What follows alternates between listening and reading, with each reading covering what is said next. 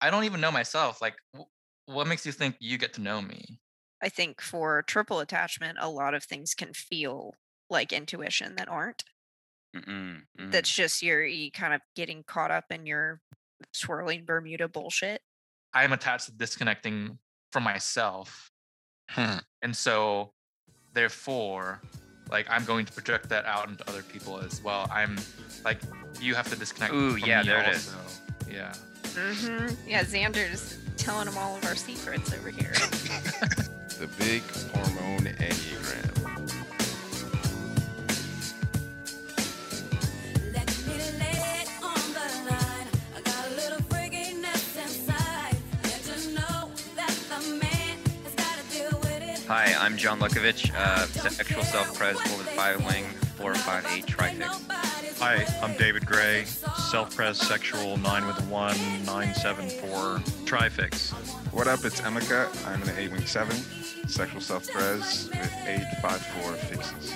Hi, I'm Nancy. I am a self-pres social three, wing four, with a three six nine trifix. If you like our podcast, guys, make sure you go like and subscribe on the Apple Podcast app. And if you really like us, you should definitely leave us a review. Welcome back to the big hormone enneagram, the show for intelligent chads and horny nerds. Lost people. lost people, degenerates. Um, so we've been we've been talking about John's new instincts book for the last four weeks, last four episodes, getting into how to integrate the blind spot. And so there's been a lot of content. People have been, you know, making comments about how this stuff has been impacting them. But we want you guys to call in to the love line. We haven't done a love line in a while, and we want to do a love line around people's feedback around uh, John's book. So the number is 323 696 0647.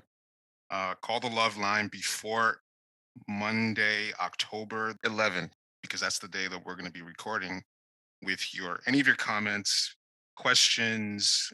You can even call in just to make weird noises and horny sounds that Yeah. you've been inspired by. Just just call into the love line. And if you do, our favorite our, our favorite comment uh, question that we received that's on the show, we're putting out a prize. John's got some um, outtakes or things that haven't been released or weren't part of the book that he will be sending to whoever is the winner. So whoever calls in with our favorite comment, most entertaining, interesting comment question will receive a prize from John. John, you Yeah, want to say something about that?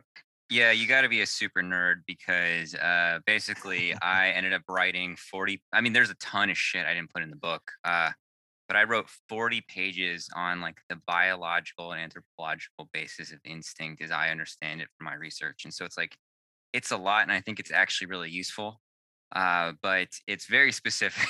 and so uh, the winner will get that hopefully because the winner has read the book carefully and is into this shit uh, Alexandra and I are going to be going live on Instagram Live and uh, Facebook Live through the Enneagrammer group. We're going to be on Big Hormone, uh, Instagram.com slash Big Hormone account, and instagram.com slash angry enneagram 9 alexander's account. And we're going to be talking instincts in my book. We did one already, and it was a lot of fun. So we're doing that uh, Thursday, October 7th at 7 p.m. Eastern Time. Uh, hope you can make it.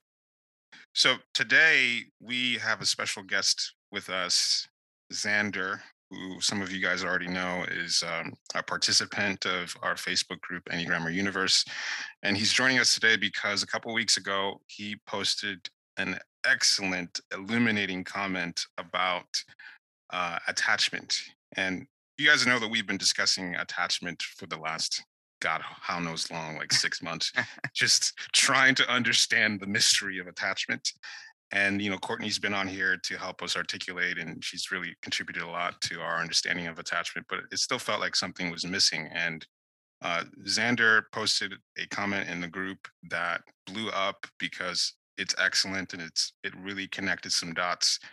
I think i can speak for everyone here that you know it's it's a, a, a big connection to be made that was made with that comment. So, I wanted to give him a chance to come on here and and blast and share with the world his insight and we can discuss and see what else comes up. So, Xander, can you uh, tell the people about yourself and Yeah.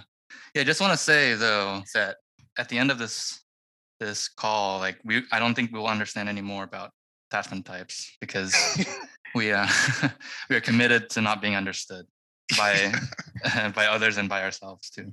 That is true. So I am uh social self pres nine wing one, nine five three trifix. One of my friends uh introduced me to the podcast like early last year, like early summer last year. And I was listening to it and I really vibed with it because I had been learning about the Enneagram for like a number of years before. Um, and this just seemed to breathe new life into the practice of it. I feel Mhm. like the things that I was finding was either like transcendental studies of like it's it's that like boomer Enneagram Institute kind of feeling of like conferences and all these kinds of things like that you have to Ah. pay for to like get some sort of certification in some program and you attend workshops with old people.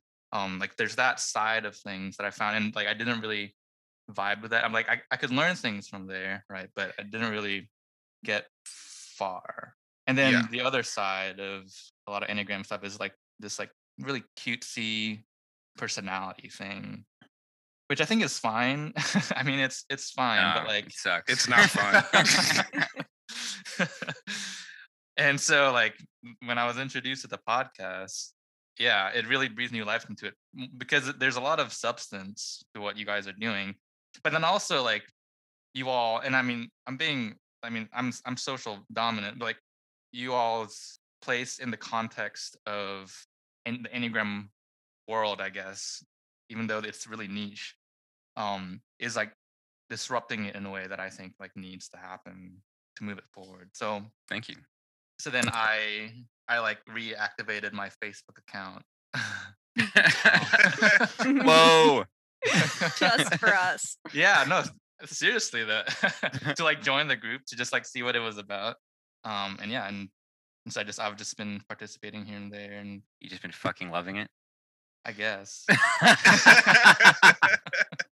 no, I, I I should say that uh I mean I'm always looking out for people who have serious curiosity about this stuff because that's super rare. And um Xander, you're you're one of those people who always seems to have you know like really serious insight you know the only Mhm. kind of insight that you can have if you've really given something some thought and so i really respect Yeah. that yeah Mhm. and and i'd call it vision too you know there's and there's been a couple of your posts xander that i've grabbed because they were uh, things that augment some of my ideas and and i'll be using them in my book Wow, with credit thanks. yeah may- Without referencing your I might, sources. yeah, I might give you credit. I mean, it was my idea that you were building on. We'll do a negotiation, maybe you know, percentage. You know, maybe you get seven percent or something. On Oh, a wow, I was gonna say like two, but you know. Well, I mean, generous. I'm gonna. You know, each paragraph is going to have a dollar amount because I'm self-pres. Seven percent of one paragraph. so yeah anyway read the go ahead and read your comment and and uh tell us i guess you know how it came about to be that you know how you yeah. realized that Yeah, I can read the comment and then tell you all, maybe share some of my process of how I came to it. Um, so the comment was in response to a post. I don't really remember totally what the post was about, but it was about attachment. And I think this person was was questioning whether they related to it or not, or they related to some of it, but not all of it, kind of thing. So I wrote, uh, I think there is some vagueness with the term attachment in object relations, which leads to confusion about how it plays out. Because technically, frustration types are attached to frustration and rejection types are attached to rejection. What attached means in this latter sense is that there is an ego investment in replaying relational circumstances such that one, say, gets frustrated because ego is built on a foundation of frustration. For example, if I am not frustrated, something is wrong because from childhood, the habituated survival state is one of frustration. Same goes for rejection. When we get to attachment, however, it translates to attachment types are attached to attachment. This is true in a surface sense, but quite confusing. The question to specify this dynamic then is what relational circumstances are replayed such that the ego maintains itself? More specifically, what relational circumstances must I replay so that I can attach to an object over and mm. over and over again? From the podcast episodes, Courtney's example for these triangle types is that the child did not feel seen or supported. So they asked themselves, Yesterday I felt seen and supported, but today I don't. What can I do to feel seen or supported? Thus comes adaptation. As an object relations pattern, however, what relational circumstances must be played out for the ego to adapt over and over again? The dynamic of not being seen or supported, i.e., being disconnected from the object. In other words, triangle types actually play out the circumstance of feeling disconnected so that they can adapt and maintain an ego that is invested in adaptation. Simply speaking, I will continue to make it such that I am not seen or supported so that I can adapt and then feel seen and supported. Furthermore, seeking and feeling this disconnect makes me feel individuated, which is actually false individuation and another way the ego maintains itself because I'm just replaying an object relation or a past trauma. In this sense, just as 147 are attached to frustration and 258 to rejection, 369 could be said to be attached to disconnect. I make sure I'm eventually unseen or unsupported so that I can feel like an individual and then adapt. We see examples of this where triangle types are often the most heavily invested in saying things like, I relate to this, I don't relate to that, or you don't know who I am, you don't see me, or I'm so misunderstood, I am too nuanced to be put in a box.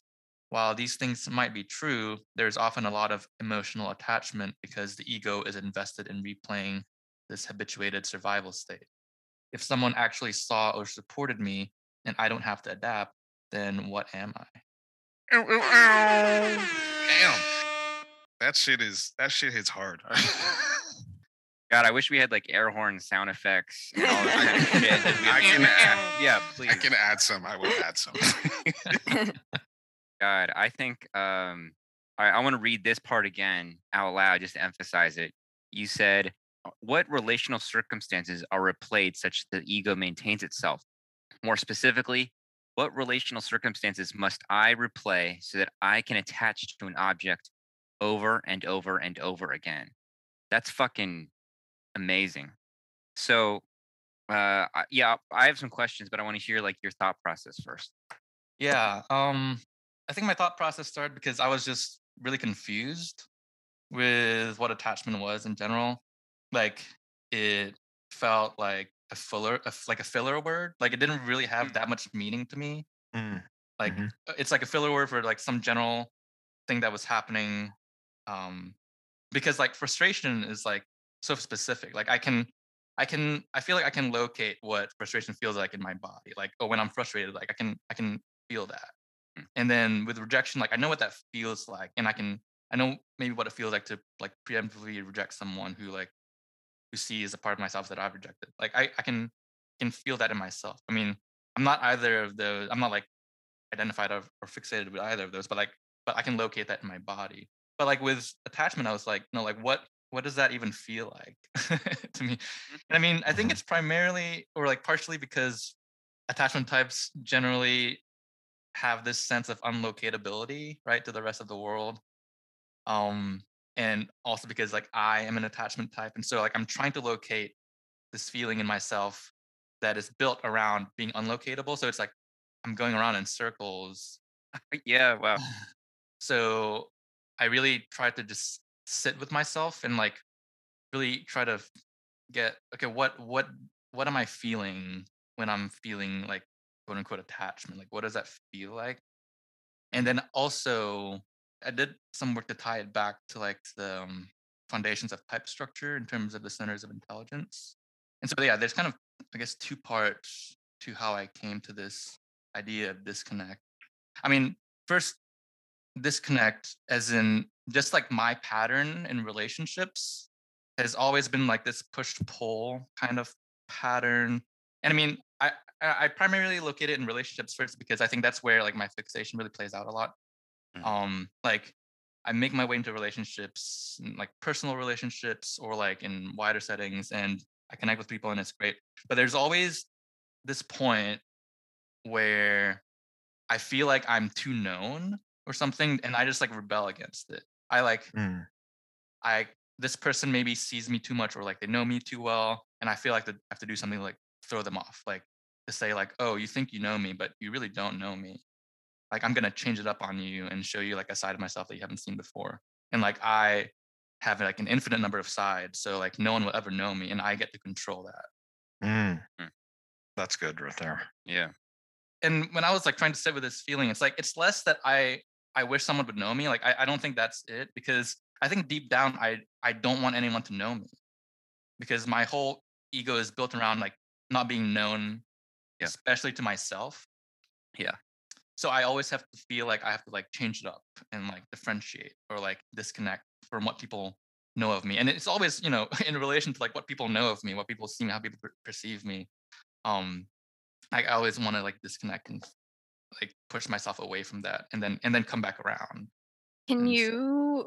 Hi, by the way. Hi. um, can you put your finger on what it feels like will happen if you get known fully? Yeah, well, I, I mean, even earlier when you all were like, "Oh, this is like the most amazing thing that you've written," or like, "This is, you know, this is such a big piece." Like, I felt like, I felt like I was dying.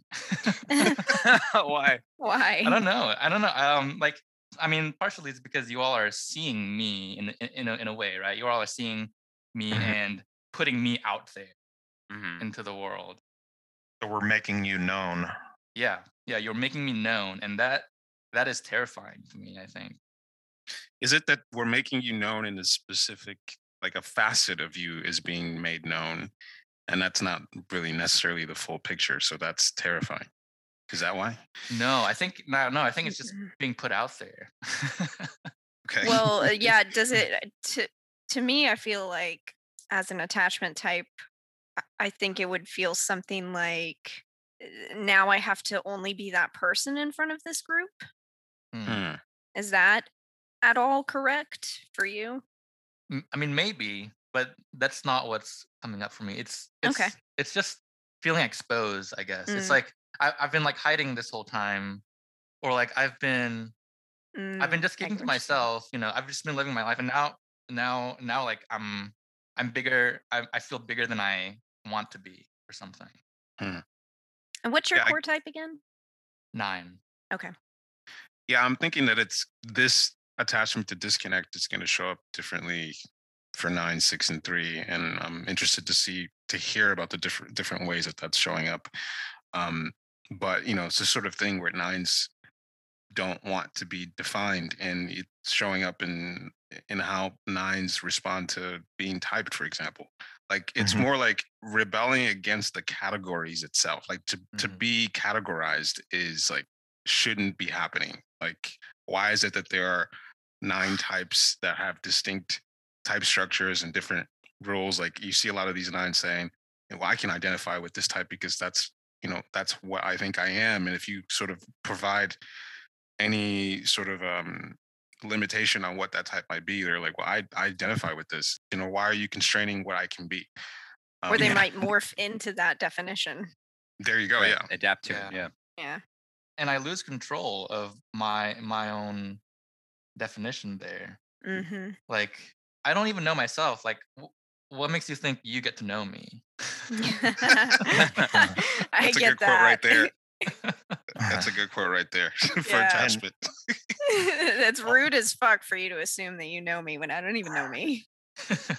It's also uh, like, what did you say just a minute ago, Xander? Uh, you're making me bigger than I am, or something yeah, like that. yeah, you're making me bigger than I want to be. Okay, well, but the thing is, it's there's the opposite, the exact opposite. Also, I'm bigger than you think I am. Right. Yeah. Mm, Yeah, interesting. I mean that's part of nine. Is I mean that's part of that philosopher of the universe. I'm sitting on top of the universe. I'm bigger. I'm s- I'm dissipated as wide as infinity, and you're never going to see all of me. That's a piece of it, also. Well, so my first question is that you, you said I'm like if I start to feel seen and basically and supported, I I somehow make myself. I'm I gotta look at the fucking words. Hang on. Um, I continuously make it such that I'm not seen, supported, so that I can adapt and then feel seen and supported. And you know, it seems like what we're talking about right now is that the way that nine uh, in particular uh, like shifts the lens you know like Yeah. Uh like which are you going to see the specific me or the universal me and like Mhm. you know, oh if you're seeing the specific me now i'm going to go universal and if you're seeing the universal me i'm going to go specific but i'm Mhm. curious uh xander what you had in mind or what you were seeing that is how attachment types make themselves uh, not seen supported so they can go into the whole ad- adapting attaching game does that make sense yeah, yeah. Well, I mean, like how, like an example of how I Yeah. that. Or, yeah, just like yeah, what are you seeing there? Like, how do attachment types make themselves feel not seen and supported so that it can adapt? yeah, I mean, I think for for me, it's just like I I always just tell myself that I'm different that, from the world or something, or like that I like like nobody understands me, kind of thing. And Mhm. um and and for me, it's kind of related to I think like how I grew up um and stuff. And so I'm always trying to like maintain this sense of disconnect, I guess, from from people so that they they won't they won't see the full me so that I can always come back with another thing and uh, and adapt to that. That makes am I am I making sense? I Yeah. think so.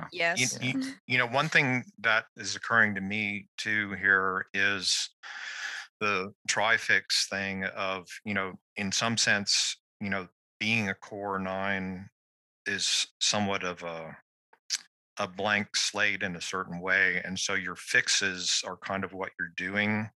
Um, is sort of like the material that you have to play with um, to to do some of this attachment and non-attachment and adapting and not being seen and being seen and all of that stuff. You know, there's kind of a because you're kind of Xander, you're kind of partly doing a, a your five fix in this a- and, maybe five and three you know where there's a certain sort of inscrutable quality of um you're not going to see me and then um and that brings on you know what you've been describing as far as um this adaptation thing and so forth. I mean i'm my deal is my 7 4 thing of you know whatever strange crazy exotic um stuff and kind of you don't you don't know me um and people just bringing in that whole adaptation dance with all of that Well, you know, what I'll say to that is that, you know, that's a good point, but I do think the core attachment to disconnect is there. It's just that the fixes are going to describe or they're going to steer in what direction that flavor is going to, how it's going to show up. Yeah. So he's saying that I'm to change it up so that you can never, you can never really fully see me. I feel like I can see the angle on that is going to be determined on or it's going to be shaped by the fixes so for example beth is a six and she's had this pattern of you know attachment to disconnect and so always imagining that there is a problem in a relationship even when there isn't one so that she can then self-sacrifice her nine and Mm, two fixes Mhm. Mhm. to show that her adaptation is I'm going to sacrifice in this situation where I don't feel supported, or I've even imagined that I'm not supported. Mhm. Like there's a problem here, and I need to martyr myself in order to make it work. And so, for example, um, you know, Beth has kids, and I don't have a problem with. I mean, I don't. I, y'all know that I'm not attracted to being a parent, but I love her, and so I don't have a problem with her kids. But she continually continually imagines that I still have a problem with Mm. her kids, and that that's like a roadblock, and so then she will somehow have to um, self-sacrifice work through this problem that doesn't exist. There is no problem, but this is sort of the, the disconnect that's replaying itself unconsciously for her that she's imagining all these problems that aren't problems so that then she can then self-sacrifice or martyr herself to adapt because that what that's what makes her feel like herself and Mhm. so i can see how you know like what xander is describing might seem more obvious because he has five and three but it's just I, i'm seeing from my perspective different flavors of not being located um so Mhm. Seven and four it might show up as just like what's the next wild thing that david's going to get into next you know just like Mhm. some way for What? that to create you know that to create that disconnect It's like you know that is how that's going to show up and so that's i'm just looking at how each attachment Yeah. type's doing this but you know it's going to look different depending on the fixes Yeah, I think the, the the question is is making a little bit more sense to me now that I've heard a couple of responses too. And I think, I mean, to go back to your question, John, what I actually feel, I think, is is loneliness. Mm, Is yeah, is like I am by myself or I am only me. And just as um Beth thinks that there's problems, I always think that I'm alone. And I think that is, you know, influenced by the five fix, but I do it in like a five a five fix way. I reinforce it with a five fix five fix way of like, oh, I I am going inside and I'm alone because no one else really sees what I'm seeing here. No one no one else is really thinking about this in the way that I am. And so then that's that's I think how I disconnect or I, I disconnect from the world. And then I show it again to the world so that they can see what I've been working on or what I've been thinking. And then when they don't, that's when I'm like, see, like you don't understand me. That's why I'm alone. Yeah. So I'm I keep Yeah. on replaying that loneliness, I guess. Mhm. so that's that's excellent because there's a couple things you're hitting. One is like it adds even more clarity to why four and nine are confused all the time. hmm uh like you know there is this like under under the hood of the nine is this kind of sad boy sad girl thing um and it's different boy.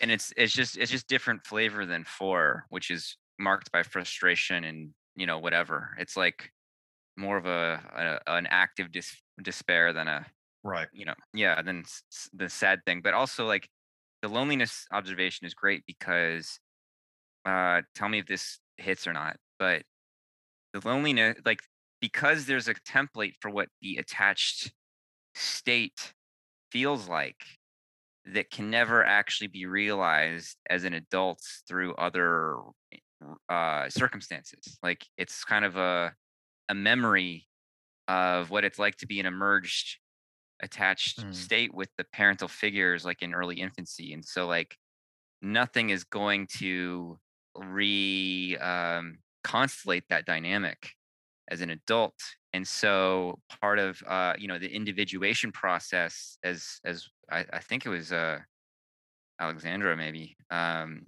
talked about before as like it's a it's a process of of enduring and, and becoming lonely because Mm. uh, rather than having these ghosts of your parents that you're sort of trying to connect with in the present moment having the their ghosts now because they're actually memories from the past that you're trying to reforge the same feeling of relationship with instead as an adult you don't have those and you have to like be lonely and individual to uh to meet another individual Is this is making sense hmm Yeah, definitely. what about you nancy what have you noticed any pattern of attachment to disconnect I- i'm curious to see how that how that might seem from a three perspective Mhm. That's tough. Um, there's been a lot of like things throughout that uh, Xander has brought up that I'm like, oh yeah, and then it sort of like dissipates, and I'm like, oh, there's something there. It's hard to like grasp a thing. It it actually yeah, it's weird because I'm trying to stay in this conversation and it's really hard to find It's- it. It's really hard. It's really hard to find it. Yeah, I'm like, oh, oh, oh darn it. you know, gone. I, I will I'll point out the the experience that I had with um um uh, sexual three and where you know, it was kind of a difficulty in locating how she felt about the relationship. And I guess the fear was that the person that I was seeing or that I was appreciating at the time was I, saw something, and for me to say, and she would be like, you know, why why are you interested in me? And I'd say, I'm interested in you for these reasons, and it's almost like she would freak out that I had Mm. located something about her that I was into, and I think the fear was that what I was locating that there maybe there wasn't anything there or Mm. like or that there was a sense that it felt like she was pushing away from the idea that she could be located Well, I think um for me, I've had that experience, and I kind of have that experience with my current partner on and off. It's just you know it's that push and pull of um if I'm located, there's nothing left. Mm, that's good That's big. You know, yeah. like there's there's like that's all I am, and like what's left after that? How do I keep their interest? I don't. And it's again it's got this it's this paradox thing where you're you are wanting to be accepted Yeah. located seen and so forth but then when you get it then you do something to reverse it Well, yeah, it's like it's like once you get it, you've reached the end of the book, and then what do you do? and so then that would stop the pattern That would so you've got to make sure to yeah. reformulate the pattern yeah Yeah, that that goes with uh, Xander's last sentence of basically, if someone actually soft supported me and I don't have to adapt, then what am I? yeah Yeah. I am nothing. yeah and i've i've uh i mean because i'm i'm a pretty direct guy and i have strong reactions to people so i've had this recurring experience where i'd meet an attachment type and i'd say you know i like this this and this about you and then something would happen where they they would seem like they need to push away from that and there was this push pull Yeah. thing where they cut it off and i'm like okay so this person's not interested and then they circle back around to try to make it work again and i never understood what this pattern was Yep. is from my point of view it's it's so hard to find people that you're interested in out there in the world so when it does happen it's like dive in go go for it and from the attachment point of view is like well i'm seeing this aspect of this person that i appreciate and i'm letting them know that and i'm assuming that if they have similar feelings then we can just dive in but what ends up happening is they create a problem to Mhm. create some kind of separation but then they act like they need to bridge that gap that they just created hmm and so Yes. this pattern of disconnect and then adapting to bridge to to sort of get come back to the connection is what I've noticed with attachment. And I've that Xander's comment really completely opened that up for me. He's like, holy shit, this is the attachment thing, is that there always has to be this sort of uh way that we're not really on the same page so that they can make it work. hmm Yeah, Mhm. Xander's telling them all of our secrets over here.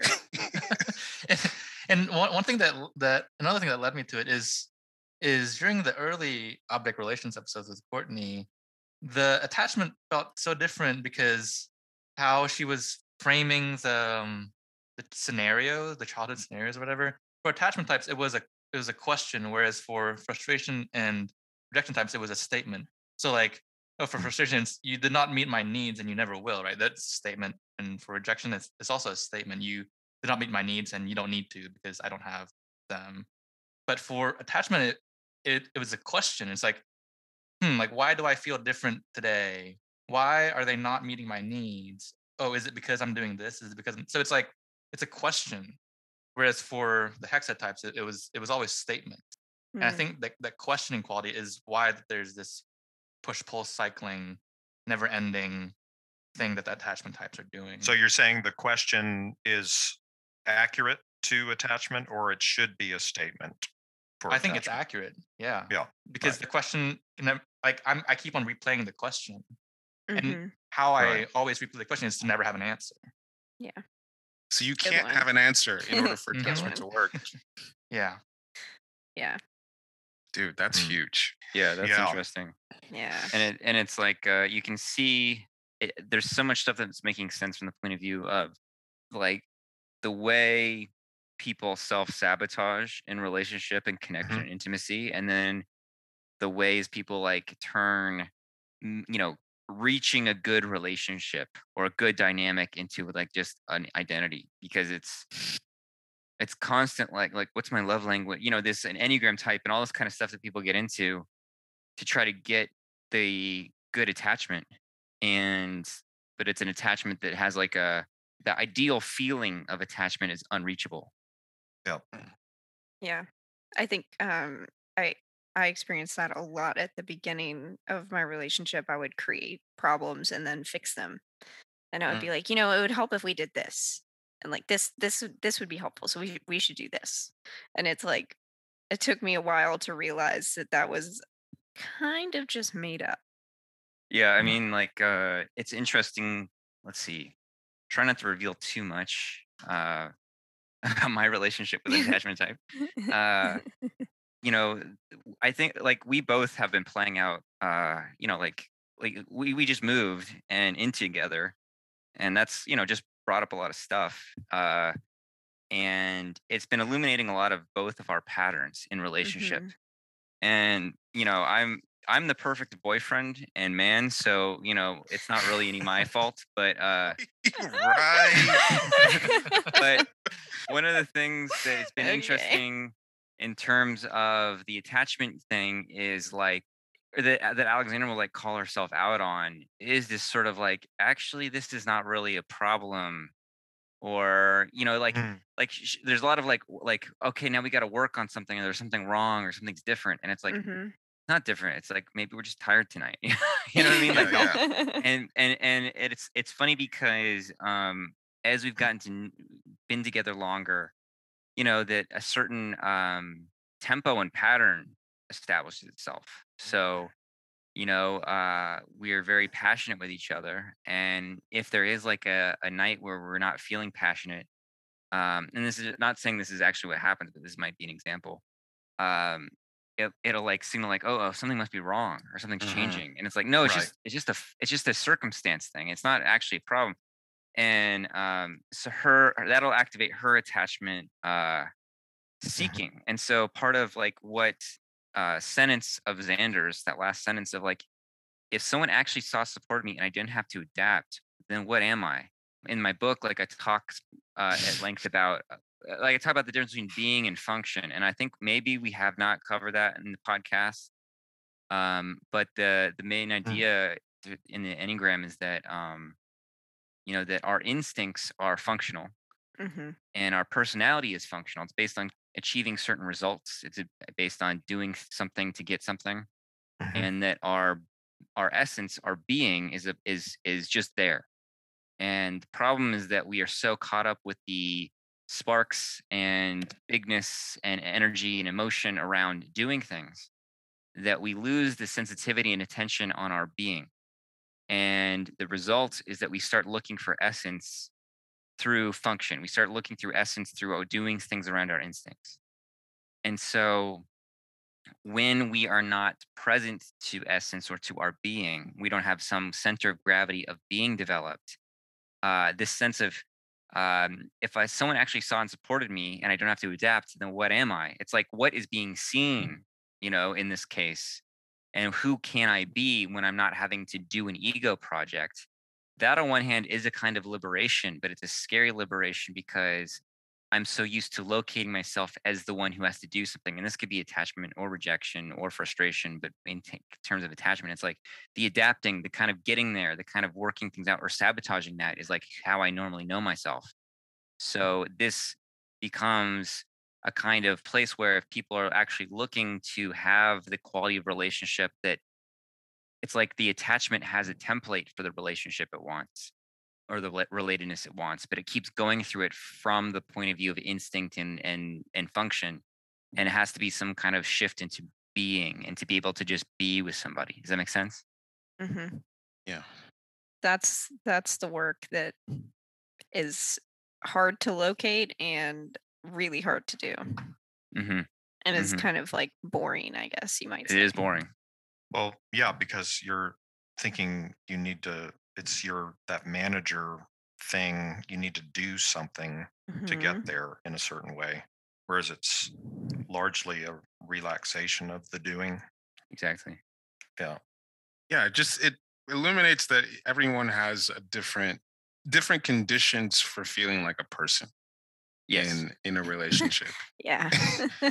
and you know just if you don't understand where what those conditions are for your partner you know they're not going to make sense and you know for me getting into a relationship it's there's a certain massive hump of rejection that needs to be overcome it's like once i can once someone can get through the filter of my rejection bullshit then it's like then we can just build from there and so you know the idea of a of reoccurring problems that need to be fixed or um, doesn't really compute because getting there is such a huge obstacle Mm. that if you can get to that point, then it's kind of like you're in. Uh, but what I see happening with um, you know my relationship with, with an attachment type is that there are like there is an attachment to having certain problems keep coming up again. And for me, it's like once I've dealt with a problem or addressed the problem, it no longer ceases to be a problem. it's like, but that's not the, you know, if there is a need to always have to be uh, working hard or showing that you're working towards fixing something, then um, that problem has to keep coming back up again. And so that's what I've been noticing is that, um, you know, what what is a relationship for an attachment type when there isn't something to fix or there isn't something to there isn't some uh, divide between us even if it's imagined to overcome um you know because for me it's like well here's a problem let's fix it. And so well that's not the point here. The, the point is i need to show you that i'm doing something uh to adapt to this relationship. Mm. so yeah i've been thinking about that just you know how some of these reoccurring things keep popping up as a way to create a separation so that um or problem or something that we should work on and i think like john mentioned before how there's a huge market for like working on relationships. People are always working on relationships and there are all these different uh, avenues that people are attracted to um, how to have the ideal relationship but what i'm realizing is that what people are attached to as attachment types is in not having the ideal relationship like it it has to c- continually there has to be a problem so that we can work on it so that i can show you that i'm working on it. One of the things that does keep the problem, so to speak, that we can be that that that we need to adapt with going is our lack of integration at the blind spot. Mm, like mm. that is one of the major major issues of any relationship because the blind spot not being integrated creates fucking problems on all kinds of levels for any kind of relationship. If we're talking romantic relationship, especially where you know uh, being social blind doesn't make you as accessible and attractive and available to your partner being uh, sexual blind like you could have a perfectly loving relationship that's totally dry and stale and no one wants to change or transform in it and being self-pres blind can be this like uh parent child kind of dynamic that has to you know occur for uh the relationship to happen so you know one of the key ways that we we keep uh problems going is going into our stacking to try to resolve things or Mm, to relate mm. to our partners or or whatever dynamics and dealing with it from our habitual you know instinctual priority rather than being present with all three instincts including that information because a lot of times uh what uh you know like we might change the relationships that we're in if we listen to all three instincts we might get to a place that we actually feel we can relax in and that would threaten Mhm. the the whole process So I'm curious about this um, from Nancy and Xander's point of view, because you y'all are in, I'm assuming, in relationships with other attachment types. Um, how are you navigating that sort of, um, you know, like it's different attachment types, I'm assuming, but like how are have you noticed have you noticed this pattern in your partner, and how is it working out, interfacing with your own pattern of attachment? I, I'm, I'm I can't look at anything specific right now, but I wanted to respond to something that you were saying earlier in terms of there always having to be something to work on in a relationship, like creating problems so I can do something. Um, and I think that relates back to the like the object relation of for the attachment type that I am the problem. Mm, Like good Mm. point. Good point. yeah like i like i have to be the one to like do something so that you know the parental figure can can um, can meet my needs, right? So Yeah. if that's the the thing that I'm playing, then I have to keep problems cropping up because ultimately I am the problem here. Huh. That's Yeah, great. That's that's that is a really great insight. I think So- um, there's one uh, like self-help quote, I guess you could call it, uh, that's always really resonated with me. That's just like stuck with me for a long time, which is something along the lines of you always have to assume you're the one or you're the most aware one in the couple. It's like you always have to assume that you're the one who has to who has to kind of Like carry the the occasion. yeah carry the team solve the problem kind of thing So you mean like you're the one that has to be present first, not necessarily more aware first, right? yeah what you s- exactly like yeah. you, you it's it's your problem to fix basically That's got to be an attachment point of view, right? that's probably what it is yeah Another thing that I encounter a lot with attachment types.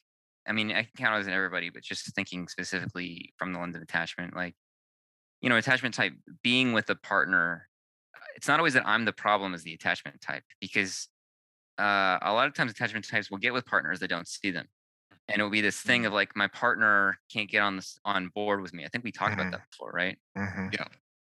And so, um, but I get what you're saying that there's like there is this sense of me being a problem at the same time. I'm trying to like get clear on, on what I'm getting at here. a bit of Oh, a martyr kind yes. of complex Yeah. Yeah, because it's both getting wrapped up in situations where um, that don't work, but saying that I'm I'm well, attachment is like I'm just going to get into this so I can get the attachment, and I hopefully this will become something that works because I'm going to make it work. And so there's a sense of um, wanting a relationship where there's a gap between being seen and supported.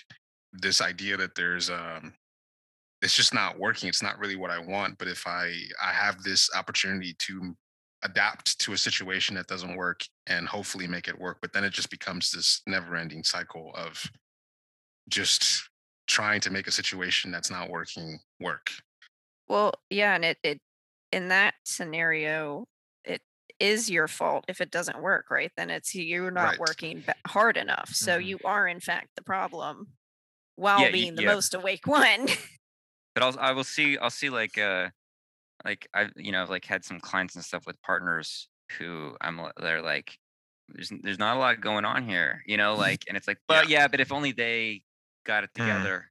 Mhm. and it's yeah. it's and it's more like well i think you're choosing them is also you not getting it together you know it's not just that Yes. your partner don't live up to the expectation or something yeah it's a little bit of both yeah it's a it's a it's a big one just in contrast to my own perspective uh, as a rejection type i yeah, hexad boy thinking about um, it's pretty deterministic in terms of things either fit or they don't fit and Yeah, i yeah, guess. The, the, tr- the trap is to see things that are not fitting as fitting and trying to force them to fit so there's a reality distortion there going on with the hexad but with attachment what i end up seeing from my perspective is this relationship is falling apart in multiple different ways but uh, attachment types keep bringing up different angles on well if we can work on this then we can make this relationship work. And i'm like yeah that's true. It, it, i guess you can make that aspect work but what i'm seeing is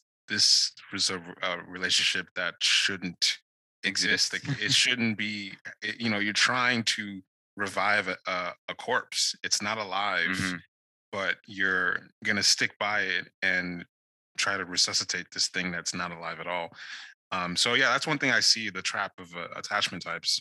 Well, even like in the context of a breakup, where they just, you know, lots of people just stay in these relationships that are practically over for years, um, working on them, working on different aspects, and maybe they improve slightly, but like the core foundation of the thing isn't there. Like these two people don't really want to be together; they're just making it work, and uh, that's what I see. um to speak as an attachment type uh viewing attachment as the best type. Uh alexandra and i was act- were actually talking about how attachment types have this perseverance Yes, that this is true.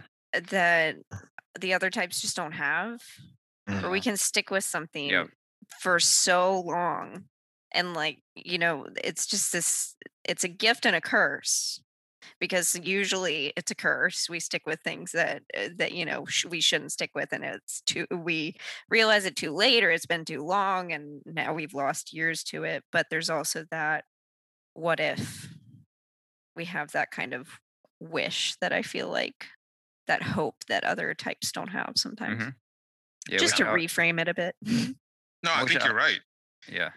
I mean, I've wish seen Alexandra attachment. was on here because she just she really resonated with this stuff, and I don't know, like I feel like there's something still I'm I'm not quite like it's there's something here that I'm not quite. It's like still unsettled for me. I'm sorry I interrupted you, Emeka.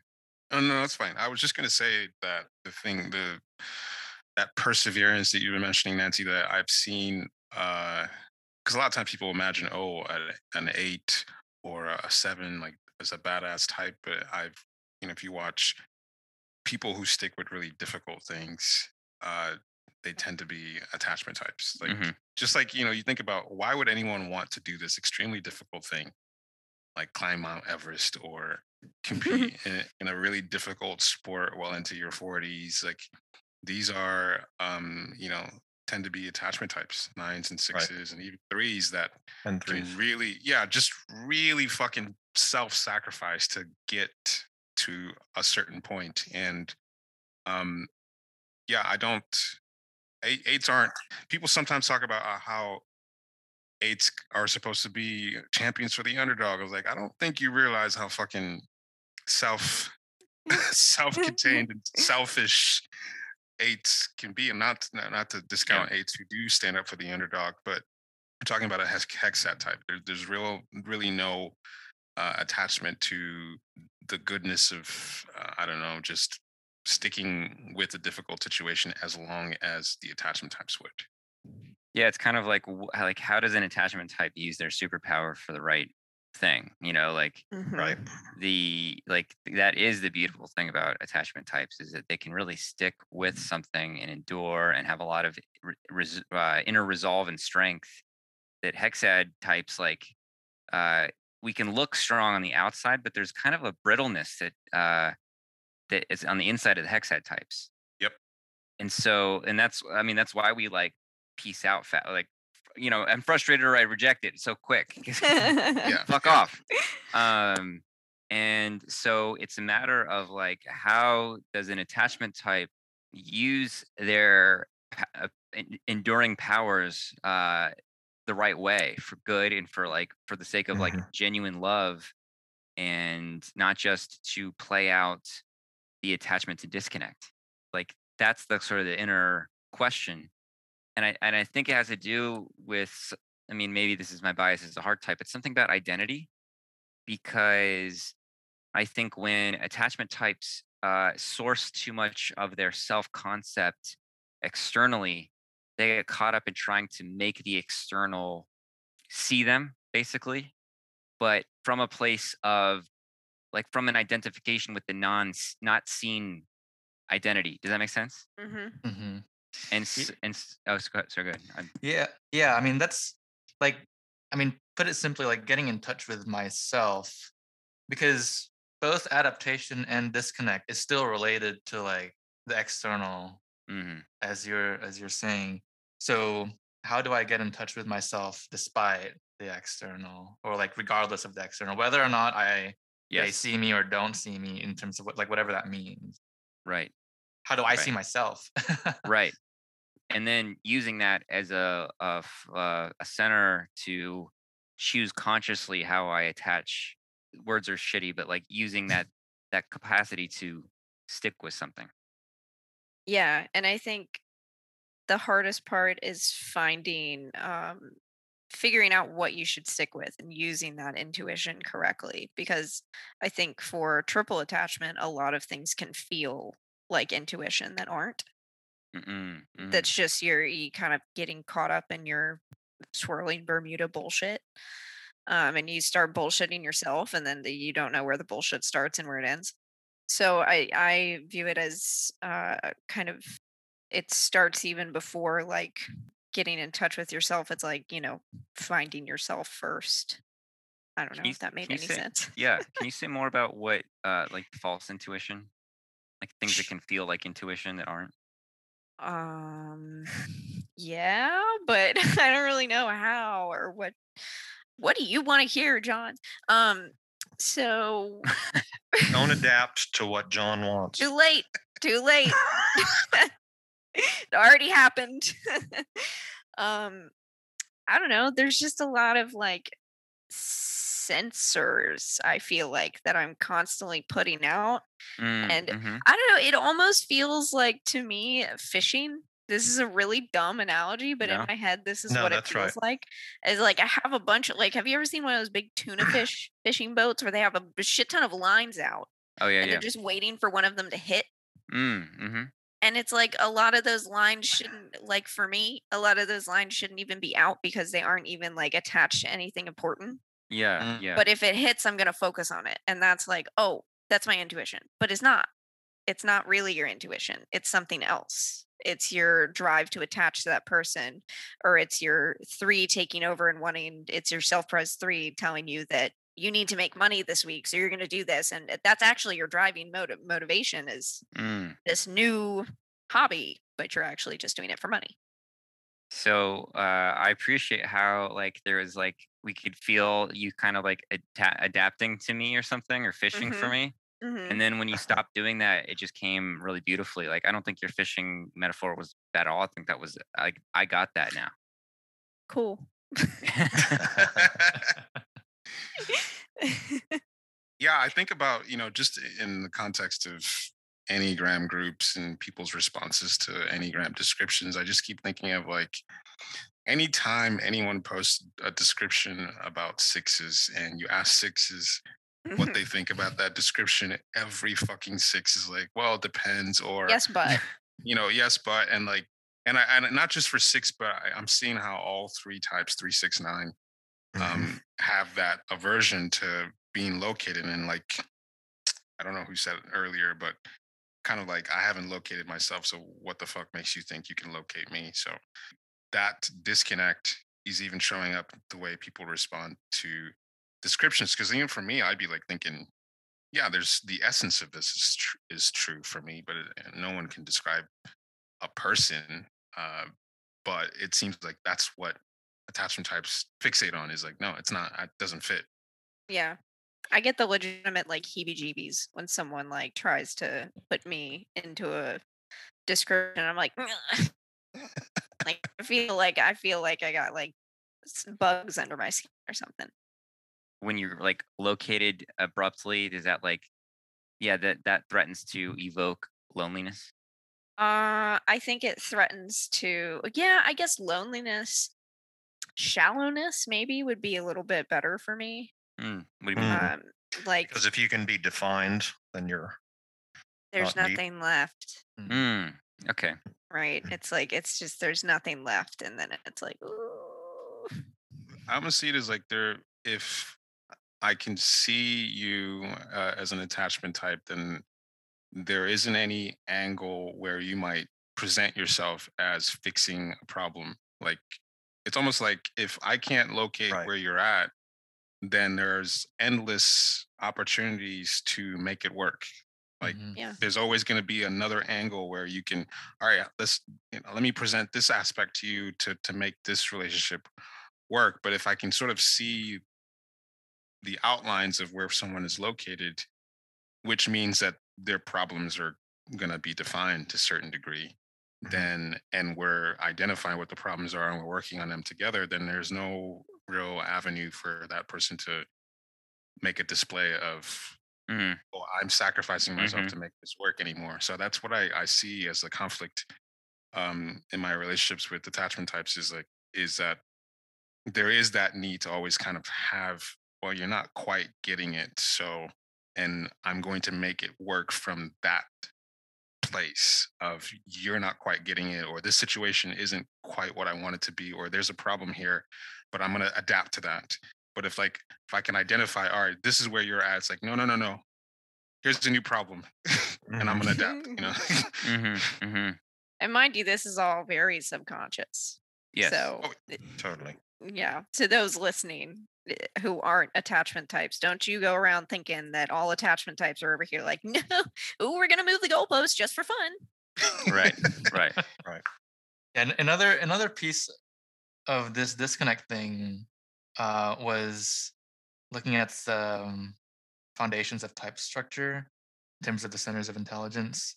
Mhm. And the commonality between the three attachment types is that each one is identified with the center that is disconnected from the other two.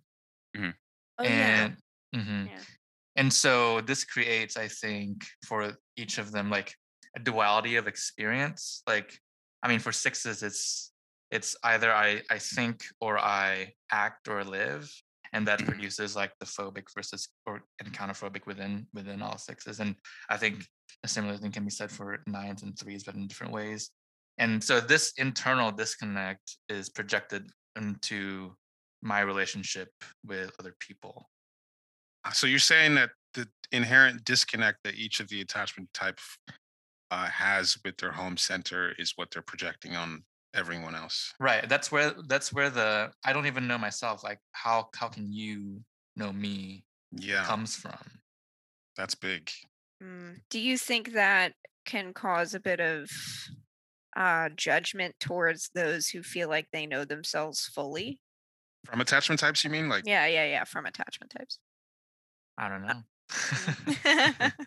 yeah, I mean, I I think so. Like, I mean, uh, something Alexander and I talk a lot about is like, you know, when people. I mean, oh, I know it's uh, through a social blind style, but a lot of times, you know, she'll we'll see like attachment types reacting to something I post with like this, "How dare you feel be feel so confident in what you're saying" or something, or like, how Yeah. how dare you feel so confident in yeah like your assessment like it's like the the tone or the attitude of of confidence or what i don't even think i'm being confident i just think i'm stating something Mhm. and uh but that will elicit a certain like you know i guess it's like a, a lack of humility gauge or something hmm Right. You're Well, yeah, the, the yeah, the reason I ask that is because I experience a good amount of that, and I can't tell if it's if it's three, or or like attachment or where that comes from. But there's there's a lot of like if you act like you know, I'm like, mm, I don't like you. Mhm. yeah, I mean, it's Yeah. weird coming from a, a hex, hexad dominated family where everyone has a strong opinion about everything and it's immediate, you know, like just boom, you know, like you already know how you Right. feel. And it's like, how about do you already have that? You haven't even thought about it. You didn't even Yeah, give and- yourself time. Yeah, and that that's a thing. Um, I mean, I, I, from like an A perspective, from hmm there's a lot of speed with how quickly I can assess something in my body. So it feels like for me, looking at everybody else is like, what's taking you so long? What what is taking you so long in realizing what needs to happen next? And so uh, when I see indecision from attachment types, I start projecting all kinds of things on people like they already know and they're hiding it. Um, because, for, Mhm. m- because for me, it's like Hmm. I knew like five hours ago, you know, what needed to happen, and or just people taking so long to make decisions. And that so I started imagining that people are, eh, you know, doing all kinds of crazy shit because I can't imagine why it would take someone so long to to find their location on anything. my uh my mom is a is a hexad in a family of attachments and um i see that frustration play out in her a lot like a lot on a daily basis if we're all hanging out together she's like the one like you can see it in her body she gets almost like jittery like oh my god hurry up Yeah.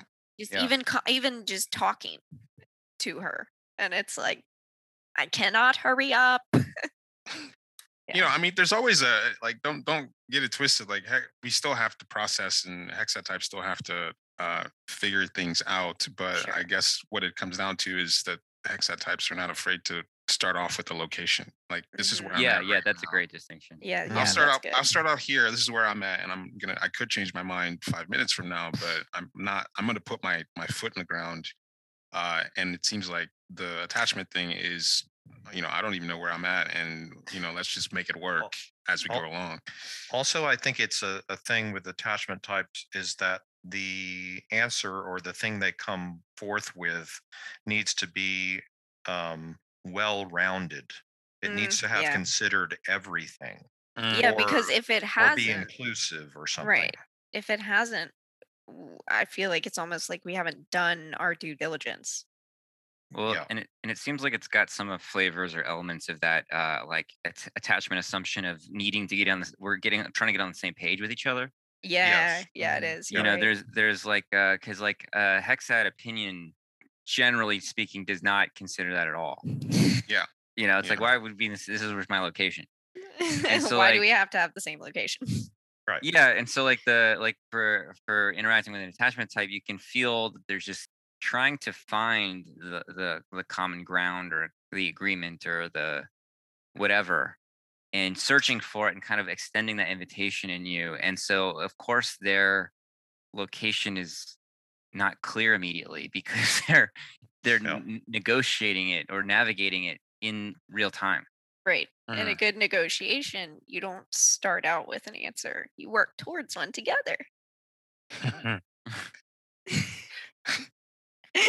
Was that the most self-pres three thing that I could possibly say in that moment? yeah, I, I guess I'm just realizing how it's most conducive to arriving, getting on the same page or negotiating a location if you start from the assumption that I'm not being seen, I'm not being supported, or there's a disconnect here. So if Mm, you yeah. started, if you started with the location, like, uh, then it's a lot harder to negotiate together what that location is. So I'm, yeah, I those two things go hand in hand. Mhm.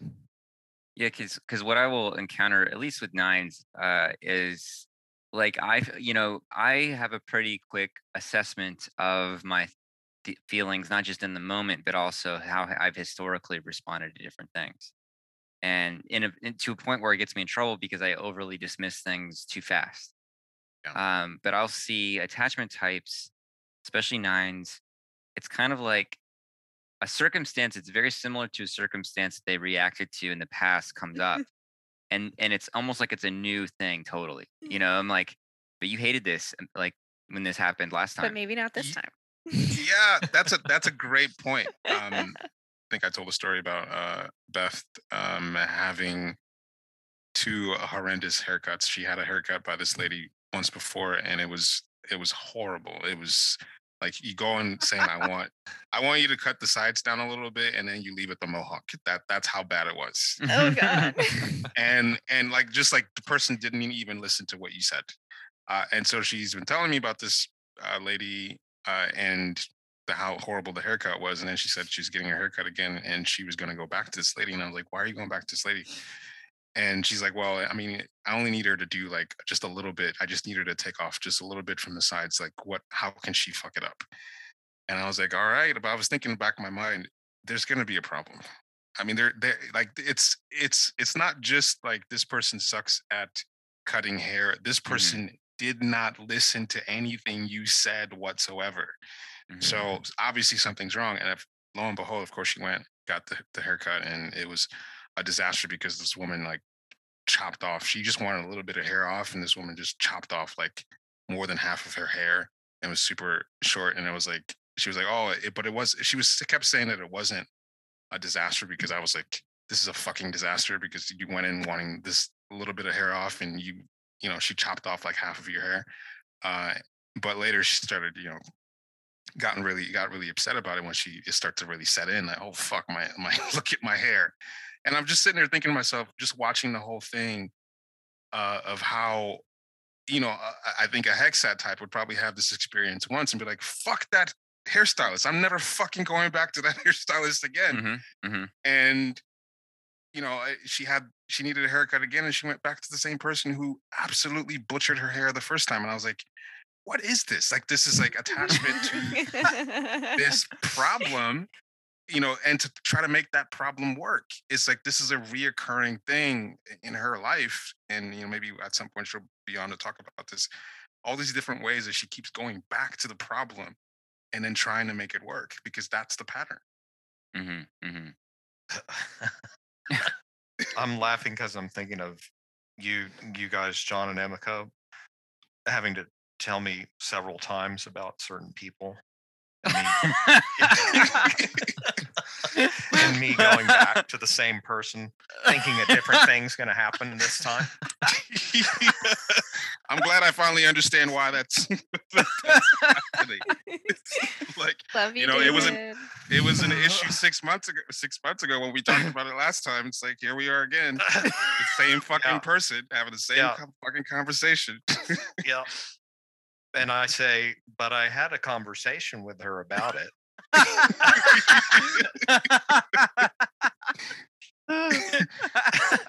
And then I and then I say, hey, I'll do the same conversation again. Yeah. And yeah, it'll make it better. Uh, so it's like yeah, I've been watching this play out, and it just you know I don't have any attachment types in my family, so this is uh my you know, first up close experience of attachment types, and just seeing like there's a way that there's an attachment to recreating certain problems, and and almost like an amnesia about that problem Mm, yeah. you know that that's that's Yep. part of it because i mean when i have when i experience a problem i don't have and i don't have i have the opposite of no, you're the opposite. Yeah, totally. so that Bet. problem gets like tattooed in my psyche and i'm like never, Never again again. so so uh it's a it's a huge contrast because i wouldn't go anywhere near anything that looked like a, a problem that if it hurt bad enough the first time uh, but i'm seeing there's a way that's like well this time i'm going to make it work this time if i do this it's going to be different this time and i'm like well maybe you shouldn't go back there at all Yeah. yeah. So It's that toxic hope. Just keep hoping that maybe this time it'll be different. The Well, if you- audacity, the audacity. of hope. audacity of hope. Yeah. So I mean, this then kind of returns to what I said earlier about attachment types needing to find where to focus their superpowers of endurance. Um, Mhm.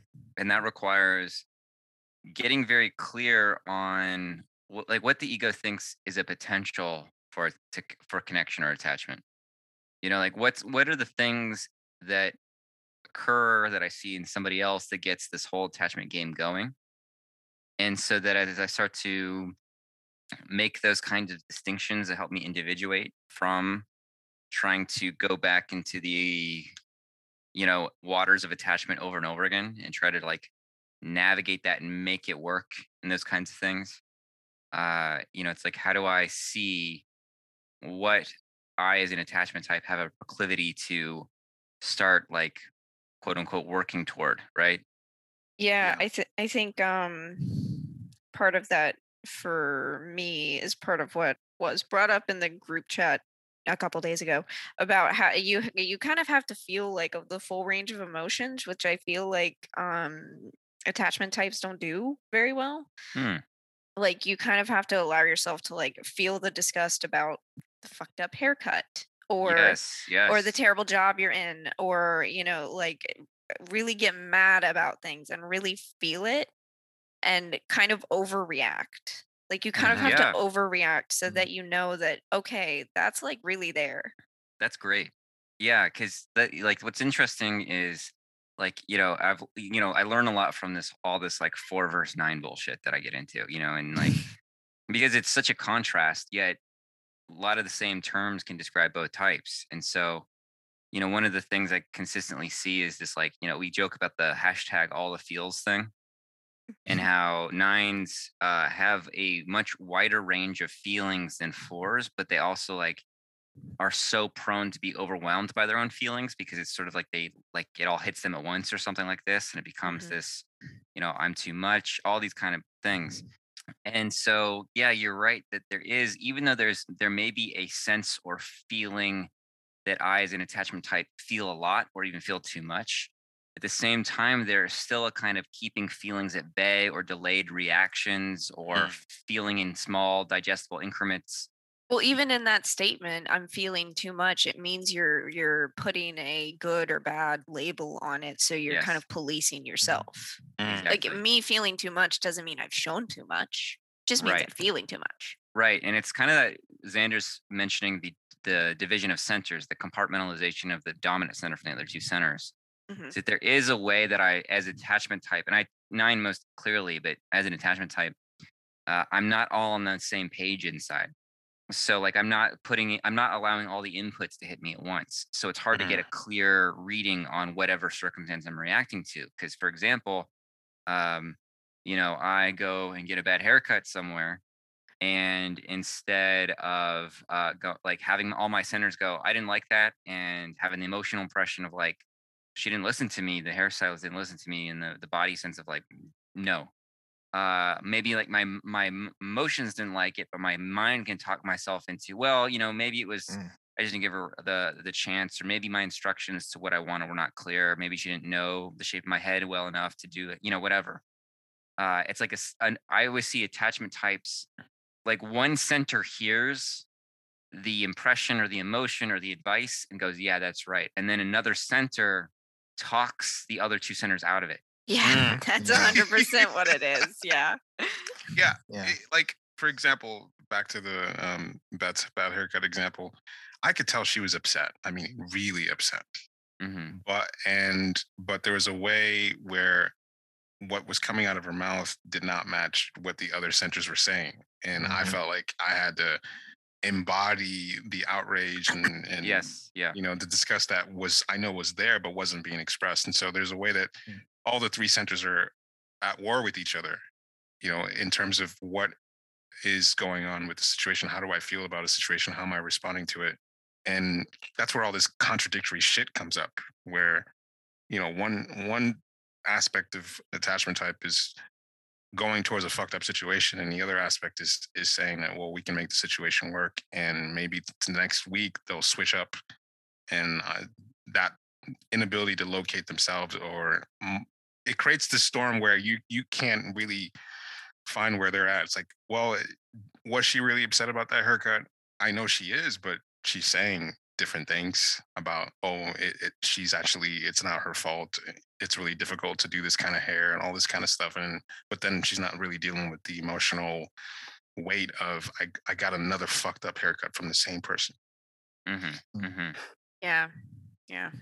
Yeah, it's really important to me to, uh, this is abstract, but the idea that the, you know, the attachment types and the, and the triangle on the symbol, it is, it's cycling through, it's circling, it's not static. So that's that, that's that, um, confusion of the centers or whatever, or one center convincing the other, or two against one or whatever. And it's Nancy's fishing thing. It's, you know what I mean? It's adapting and not adapting and not being being seen and not being seen. It's it's all circling, circling, circling. Right. So, uh, Xander, is there anything else you wanted to say about not just attachment, but any of the other ones, or just anything you wanted to add before we Well, get off here? Well, I mean, I when John was saying, "Oh, I feel too overwhelmed," I feel like I get into that constantly. But it's interesting because to even be able to say that is means I'm already a distance from my emotion. Mm, Like, yeah. oh, I feel overwhelmed means my emotions. What is going to overwhelm me is like over there. Like, I don't want you to overwhelm me, so I'm going to put you over there. You're already disconnected if you're able Right. to. right Yeah. rather than just letting me myself like feel those emotions and so i think Mm. that is where i think the the disconnect the attachment to disconnect comes from like i'm attached to disconnecting from myself Hmm. and so therefore like i'm going to project that out into other people as well i'm like you have to disconnect Ooh, from yeah, me there it is. yeah Can you just say that again? That was really good. Just just say that. yeah last be- sentence because of how my my type is structured in terms of the center is like i'm attached to being disconnected from myself Mhm. therefore i i want you to be a, to be disconnected from me too so that i can Damn. Mm, do that work Calling himself out. Jesus Yes. Christ, man. nice. Off of that, Xander, um, one of the things that Alexander reports then is when she gets more in touch with herself, all these different kinds of emotions and impressions and stuff come up. that are not as familiar to her because she spent a lot of time disconnected from herself. Mhm. Yeah. And so then she thinks something might additionally be wrong because it's like, whoa, this is not familiar. Mhm. Yeah. So I think that attachment types need to give themselves a lot of room and permission and patience to and curiosity about what comes up uh, around you know like like that that something unfamiliar or seemingly overwhelming is not bad Yeah, yeah. A conversation with Beth because um, I mean, all y'all know that Beth was the person who had that exorcism breathwork session in New Orleans. Xander, you didn't know, but now Well- you know. well, I was gonna actually say. I mean, you can continue the story. Is like the places where I've most potently felt in touch with my not in touch, but like in touch with myself is under psychedelics. yeah, Like that. Like I'm forced to. Like there's no. I have no choice. Yeah. I have yeah. no choice, and it's terrifying. Yeah.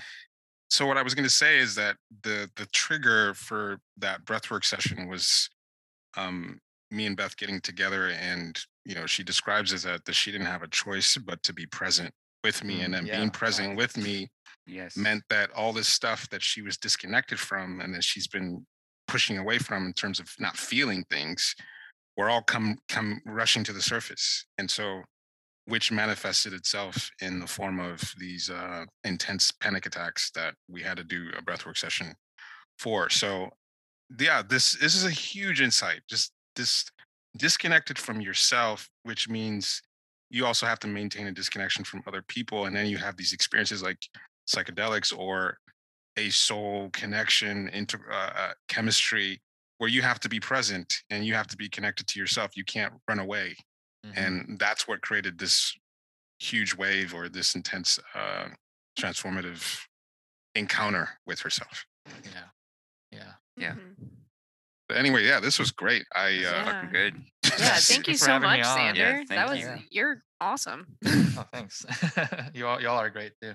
Yeah this was great i'm going to be thinking about this and i think a lot of uh, attachment types will benefit because Mhm. I remember early on in the year, just you know, just a, a bunch of people have been typed as attachment types, trying to figure out what it means to be an attachment type, and we've all been trying to figure that out as well. And so, It means hell. so, so this insight, I think, is a huge piece of this puzzle. I, probably the biggest one so far. Like, I can see it. I can see this pattern of yeah you know disconnect. So it's thank you.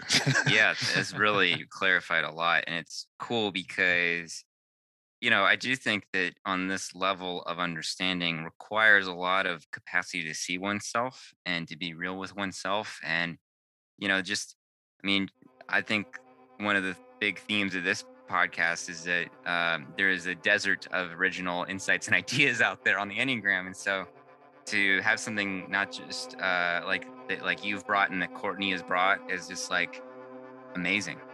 Yeah, Yeah. let's shout out our queen Courtney too. You know, Yeah. Yeah. Yeah. Courtney's awesome. I'm sure she'll have some thoughts on this because I think this Yeah. is a pretty big nugget. But yeah, hopefully we can have more discussions about this as we all think about it because I, I don't think we've even scratched the surface on how all this uh, dis- this disconnect shows up. So maybe we might do another one on this. Mhm. Mhm. All right. Dope. All right. All right, Thanks. Xander. Thanks, Yeah, everyone. thank you, Xander. See you guys later. Peace. Bye. Later. Bye.